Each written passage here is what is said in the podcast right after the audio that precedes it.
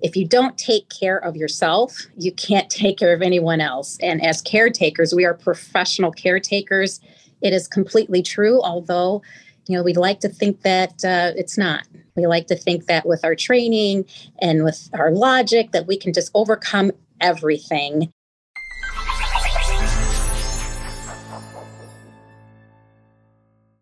Welcome to Doc Working, the Whole Physician podcast. I'm Dr. Jen Barna, co host of the podcast. Thank you for joining us today. If you're a physician or other healthcare professional or student who's exploring how to live your best life while staying connected to feeling the purpose in your meaningful work, you've come to the right place. Physicians across the country are feeling burned out, and we're trying to find ways to decrease stress in our lives and ways to balance work and life outside of work. Between December 2021 and January 2022, about 2,500 US physicians took a survey conducted by researchers at the AMA, Mayo Clinic, Stanford University, and University of Colorado. The survey results showed that 63% of physicians had at least one manifestation of burnout. So, if you're a physician or other clinician or healthcare worker and you're feeling burned out, you should know that not only are you not alone, you're probably part of the majority. Today, I'm bringing back Dr. Virgie Bright Ellington to have a frank conversation about burnout and the importance of prioritizing your own well being in order to begin to move yourself away from burnout. If you're not experiencing burnout, chances are you're already doing some of these things to protect your resilience and well being. And if you have some ideas to share that have worked for you, please reach out and let me know so we can share those ideas with others. Dr. Virgie Bright Ellington is an internal medicine physician and medical billing expert. She earned her MD at the University of Michigan Medical School and trained at the Cambridge Hospital of Harvard Medical School. She's practiced in primary care and psychiatric settings, and then transitioned her work into the insurance world, where she became a health insurance executive. She's the author of the What Your Doctor Wants You to Know series, is a former NY1 News Health contributor, and has been featured in Dallas News, several podcasts, and national magazines. You can hear my previous conversations with Dr. Bright Ellington about how to crush medical debt on episode 195, and One Physician's Journey into Non Clinical Work in episode 210. We'll link to those in the show notes so you can easily find them. We'll also link to some other conversations we've had on the topic of burnout and preventing burnout. If burnout is a topic of interest to you, we have a number of episodes that talk about steps you can take and episodes where physicians share their journeys related to burnout, some to the brink and back. I did a quick search of doc working burnout on Apple Podcasts, and it showed me 11 previous episodes so, if this topic is of interest to you, I suggest starting with episode 26, titled Physician Burnout Proactive Steps You Can Take Today. I know we're all burned out just hearing about burnout, but until the numbers start coming down, we have to put our collective heads together to find ways to support each other. And that starts with having these difficult conversations. Dr. Virgie Bright Ellington, welcome back to Doc Working, the Whole Physician podcast. Jen, thank you so much for having me back. You know, what you're doing is incredibly important. It's number one, frankly, it's critical. And it sounds trite, you know, we say this, but you know, wellness is if you don't have wellness, you have nothing. And the trite thing that we often hear and or say is that if you don't take care of yourself you can't take care of anyone else. And as caretakers we are professional caretakers. It is completely true although you know we like to think that uh, it's not. We like to think that with our training and with our logic that we can just overcome everything. And so thank you for bringing light to this issue, bringing attention to this issue. It's critical. You're saving lives, you're saving families, and you're saving lives, Jen. So thank you. Well, thank you for coming to talk with me about why it's so important to protect our own well being and how that can protect us from burnout. I was in a conversation recently with leaders from different healthcare organizations, and one person said with 63% of physicians reporting burnout, this is its own pandemic. And one way that I like to make an analogy is that we as physicians wouldn't consider working without PPE to prevent infectious illness. That's something that is a given no matter how short on funds a hospital or a health system is, if they don't provide PPE to prevent contagious illness, they will not have any healthcare workers left because they'll all get the contagious illness. and I think well protecting our well-being and protecting our resilience is something that we can think of like needing a different form of PPE. And it's really not optional at this point and we can see that what we've been doing up until now is not working so it is going to be interesting to see going forward the organizations that can choose that make the choice to make meaningful changes to protect their workforce are going to be the ones where people want to work and where people feel valued and where people can stay connected to the purpose and what we do and to be able to find a path that's sustainable to stay in the work. Let's talk a little bit about your journey and why this is important to you. Well, yeah, I like to tell folks, you know, it's a cautionary tale. I, I have many mottos, Jen.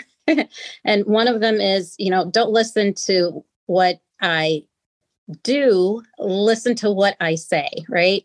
And it goes back to, yeah, we've got to take care of ourselves if we don't take care of ourselves we can't take care of anybody else but you know we're you know we're superstars we're ballers you know we're rock stars and it sneaks up on you so you talk about in your shows you talk about identifying the symptoms because it's it's insidious right we're used to working at such a high level that no one um, the traditional i would say dsm 4 and 5 they don't look like many physicians when we have overwhelming stress to the breaking point.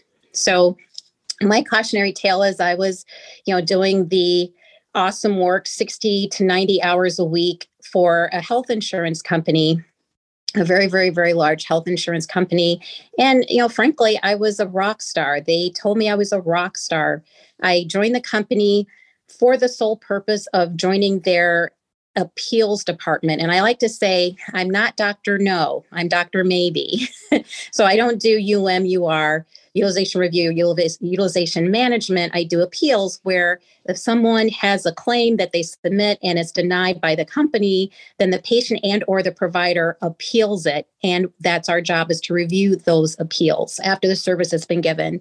And so the company, before it was bought by a retailer, really made a point of saying, you know what, quotas don't belong in the work that you do. Having a certain number of cases that you have to complete every week or every month because in order to do the right thing and the internal model of the company was do the right thing for the right reasons. And so they said you know what? Having a quota meaning you rush through to make numbers to review medical records and make the right decision because you're impacting families if you're denying care we're not paying for that.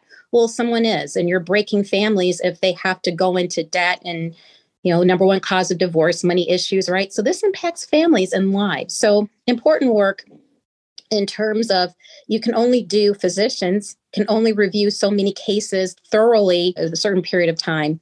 And then over time my time with the company i had another job that grew to i was responsible a clinical lead for reviewing hospital claims to make sure and teaching all the clinicians in the whole company doctors nurses about how to appropriately review claims so that you're making the right decision, making sure that things are taken care of, paid for as they should, and not overpaying.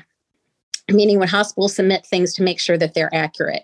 And so, I have been told by uh, a, an administrator that during my time as a clinical lead for their program, this particular program, their savings went from $100 million every year to, I increased their ROI to $150 million every year, every year, every year. So they just thought I was this rock star, right? But I was working 60 to 80 hours a week to make this happen. And it kind of snuck up on me. And because I was working from home, I thought, well, I'm not working that much. I'm still okay. It's still flexible. I had gotten married and combine a family and in the middle of combining a family we say okay we're going to have our new family home we need to do renovations before we move in i'm still doing all of this working all of these hours and right three days after two days after we moved in, my mother, I got the call that my mother was moribund and died. She died three days later. And I still thought I was doing okay. I thought I was handling things because I had been a long distance primary caretaker or the long distance primary caretaker for my mom. I thought, well, all I have to do is process my grief. You know, um, you know, your mom, your parent, losing a parent, understanding, you know, they're no longer in the system of things. And, you know, transitions are tough. And I just thought, okay, I'm doing, I'm doing well. And I'm actually going to be even better because I don't have to worry about making sure my mom's okay. So those are the thoughts I had. But Jen, things started happening. My husband said, Hey, Virgie, he ran upstairs. Uh, there's is there a leak in the kitchen?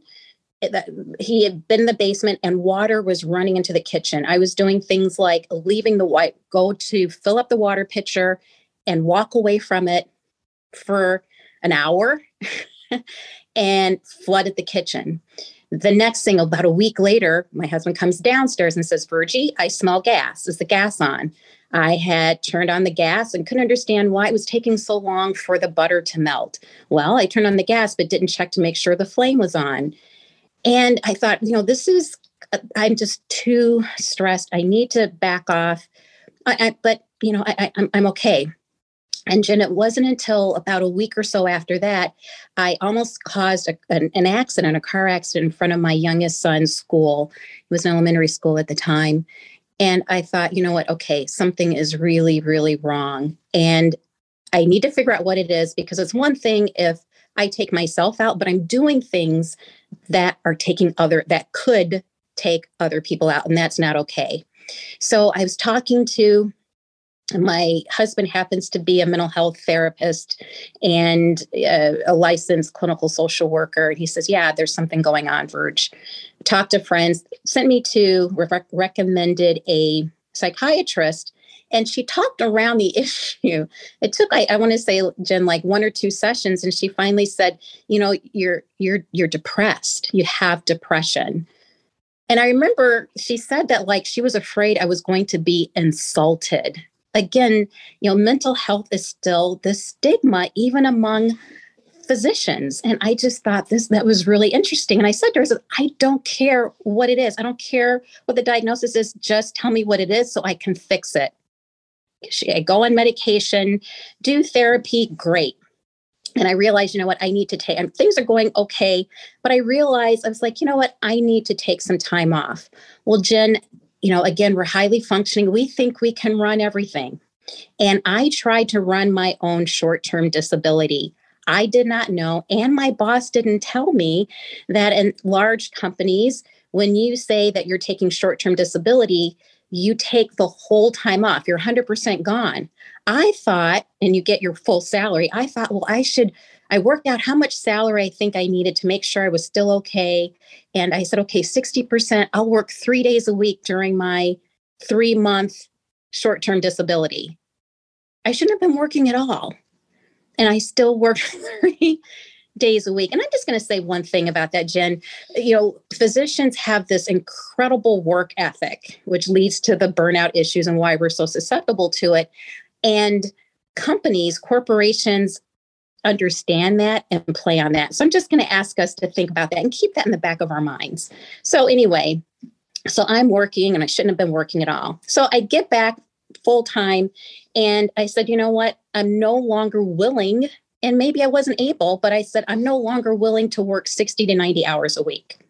And that meant that I'm not going to do as many cases. I'm going to focus on the important things like teaching our team and reviewing claims to make sure things are paid appropriately, but I'm not doing the small stuff like reviewing claims like B12 injections. It'll save the company $5 for billing for, you know, giving a B12 injection for the diagnosis of fatigue with no documentation of B12 deficiency. That's an example. It'll save the company $5. So I thought, okay, you guys just want me to focus on the big stuff, the major thing. But I was told by my boss, well, no. Now, the thing that it changed also while I was on um, short term disability was the company was bought by a retailer and literally things changed overnight. So the quota was not put on paper because they knew that would be really bad PR, but it was reinstated essentially. And so it's not like selling more vitamins. You know, they didn't understand this. A retailer running, making decisions about medical care.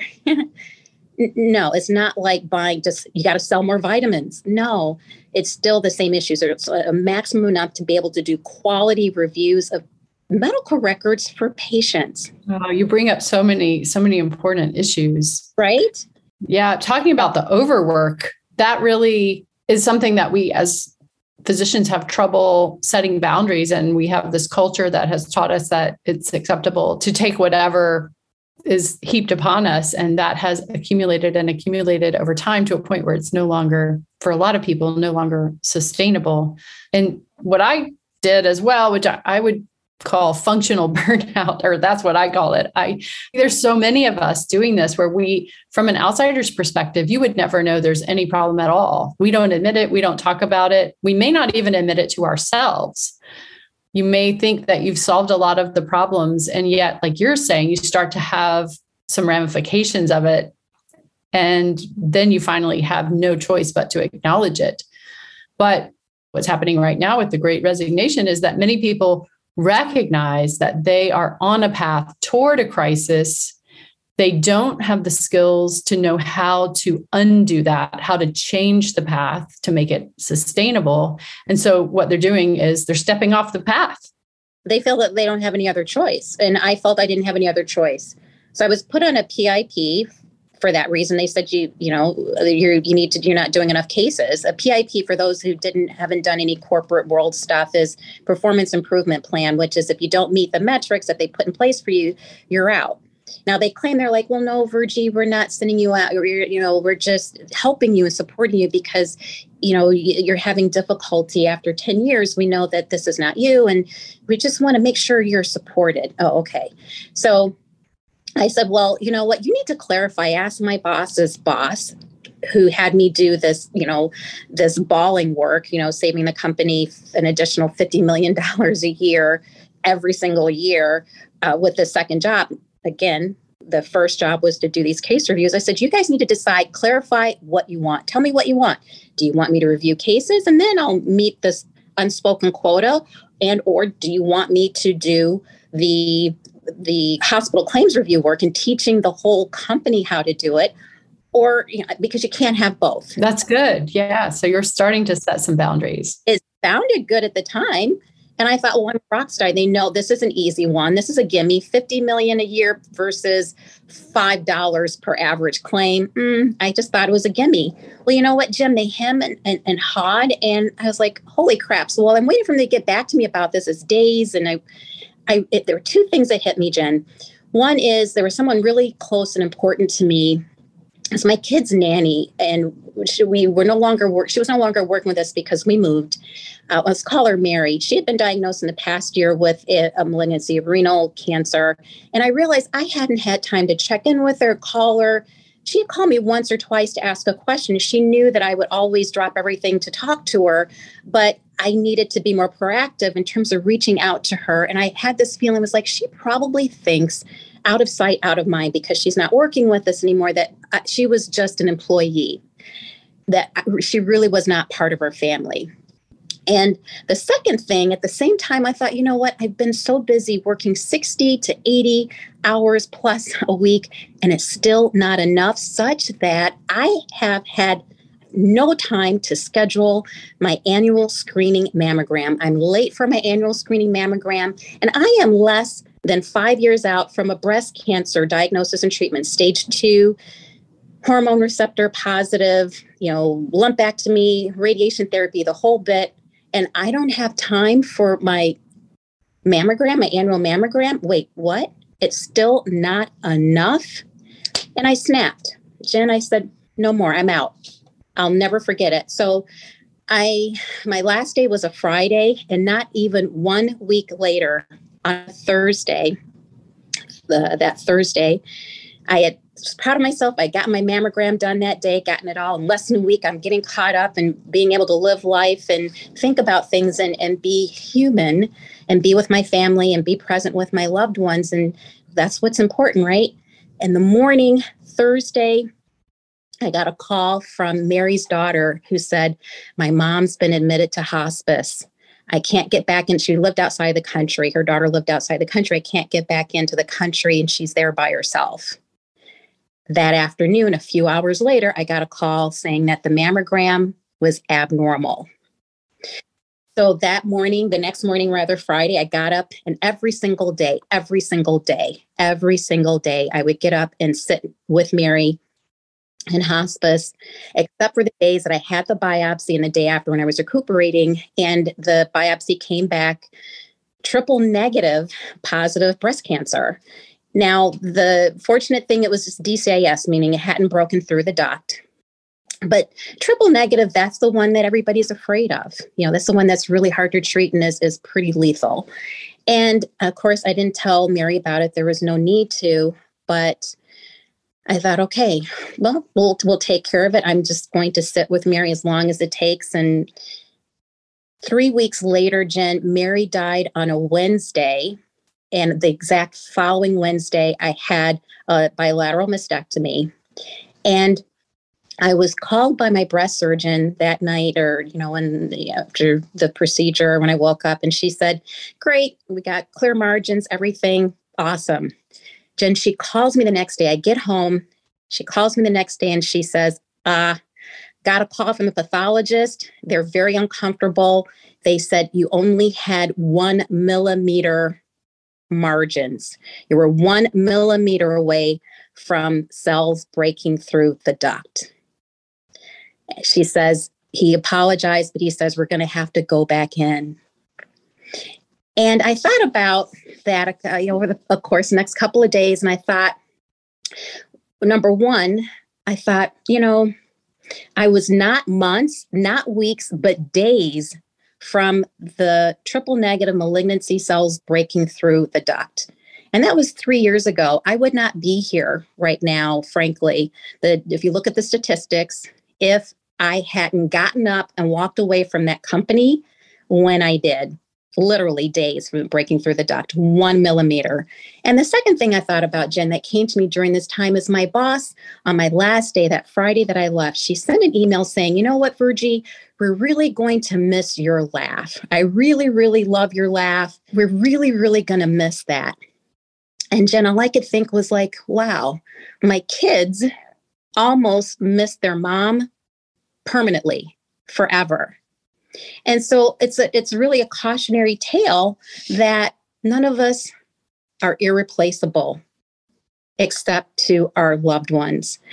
Six months later, I was replaced. They hired someone to replace my case reviews, and they promoted one person to senior to oversee a group of six to do my other work. So you may be replaced by one person, you may be replaced by seven, eight, or nine people like I was. right? I wasn't doing enough, but to replace me, they hired, depending on how you do the math, seven to eight people to replace me. But I, w- I would not be replaceable to my kids. Well, well, I'm so glad that you are here three years later. And that is certainly a cautionary tale. I wonder what insights you have to someone who may be in a similar position to where you were when you were starting to really feel the overwhelm and feel the burnout. In retrospect, what would you say to yourself if you're looking back now? What would I said to myself before the break, before things were piling on the insidious break and could understand what was going on? If you have to ask why, I usually say if you have to ask why, follow the money. but maybe that's not too far off because I thought, well, why is this happening? Well, why am I staying? Why am I not pulling back voluntarily? Why do we have to wait for it to be a crisis before we pull back, right? A crisis to those we're trying to serve and or us and or our loved ones. And I think I was thinking, well, I'm so needed by this company, all the money that, you know, doing the right thing and and adjudicating cases appropriately and appropriate clinical decisions. And I thought, well, my family needs this fabulous home and lifestyle that they have. My best friend, who's a lawyer, calls the life that I give my family a magic carpet. She says, Virgie, you're busy keeping everybody flying on this silk magic carpet. So maybe it, it isn't a wrong analogy to say, well, if these things are happening that and you don't understand why, and you're asking why, then maybe it's time to sit back and step out and take a break so you can listen, so you can think and figure it out. Is the money, the money, you're priceless. The money is nothing. You'll figure out the money. Take a break. One thing that you're saying that I'm really hearing strongly is how resilient you are and how resilient you were. And also, though, to notice that resilience isn't static. And so you need to understand the ways to protect your resilience and to strengthen your resilience. And I think as healthcare workers, we are more resilient than the average population, but that can be worn down. Right. And we're not taught this in medical school. We're taught to be superhuman. And the expectation is that we're supposed to be superhuman at all times, at all times, 24 7, 365. And it's not appropriate. That's total fiction. It's a fantasy. It's 100% fiction. We are human and we have to act accordingly. And that needs to be incorporated into our training and our daily lives. Once we're done with training, it needs to be part of our daily lives. Right. It is something, the skills that we're talking about, you can learn, but you do have to make a habit of building on them. But the other thing that I notice among us is that there's that knowing doing gap. Like we would advise a patient, if we saw a patient in a similar situation at work, we would say, my goodness, you know, why are you doing this? We, we need to help you to step back from this and make some other decisions. But yet we do that to ourselves. And I think part of it is the culture and not being willing to give ourselves permission to prioritize our own well-being. And i've heard our lead coach at doc working jill farmer she's also co-host of the podcast. She's an expert at helping physicians to bridge that knowing doing gap.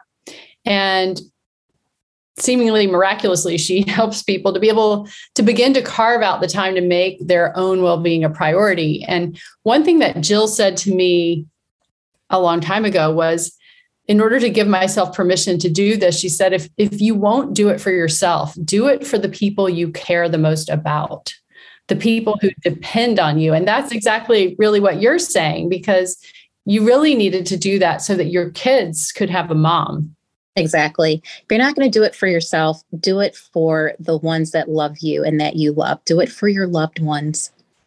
Absolutely. You're irreplaceable to your loved ones. They don't want the money, they want you.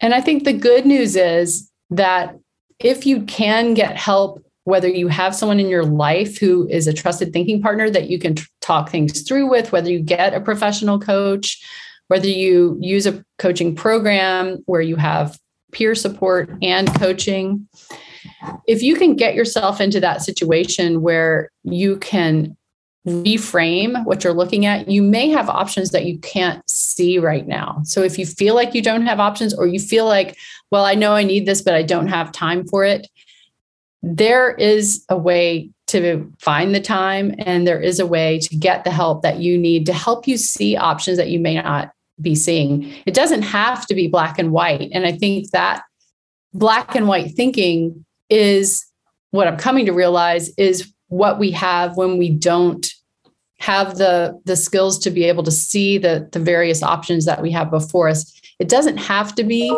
all or none and so like what you've done virgie is you've found another option you've found something that works for you and works for your family we've talked about it on some other episodes you've become an author you've done a number of different things since then and so how are you finding the work life balance and prioritizing your well-being with your new options? It's non-negotiable. It, it became non-negotiable. I had no choice, Jen. I had to do something else. So we talked about it on another show I was fortunate enough early in my career as a resident, started a 401k or 403b. So I had an IRA that I created a self directed IRA and started a business so that I could have a media brand to help people use my medical debt and billing expertise to teach people how to get out of the number one cause of bankruptcy and debt in the United States and stress in the United States, which is medical bills. I would not have been able to do it financially and we talked about this prior, if I didn't have the IRA that I could have as a self directed IRA to fund the business. And we're waiting to get past that profitable point, but it is there. It's doable. And I'm fortunate that I had I'm, I'm thankful to the young Virgie, the the just fresh out of medical school, the the intern Virgie, uh, Dr. Virgie, to say, hey, I'm going to put this aside and whatever they have i'm going to do it match even though it would be nice to have more and maybe things are a little bit uncomfortable with you know student loans and that kind of thing paying them back. But i was taking care of the future dr virgie so she could take care of others and her family her loved one. That in and of itself is a brilliant piece of advice because i do think having options your options expand if you put yourself into a safety zone financially so that when you need that, you have it available to improve and expand your options.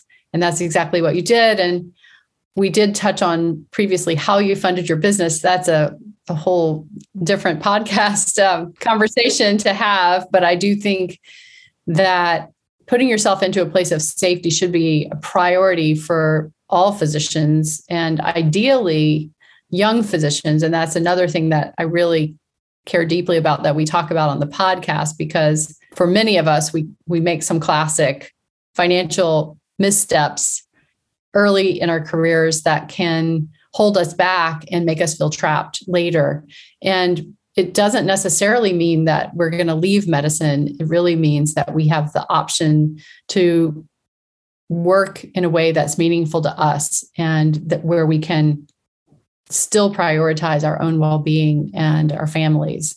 So you've hit on so many important points. I wish we could just continue the conversation for much longer. I, i'm so glad that things have worked out so well for you. I think that the book series that you're writing is extremely valuable to people we've had a lot of positive feedback about your book and it's tremendous to hear your story. And thank you so much for being willing to be vulnerable and share that with us. I think hopefully that will help other people to step forward and be willing to accept and talk about our vulnerability as physicians and as human beings.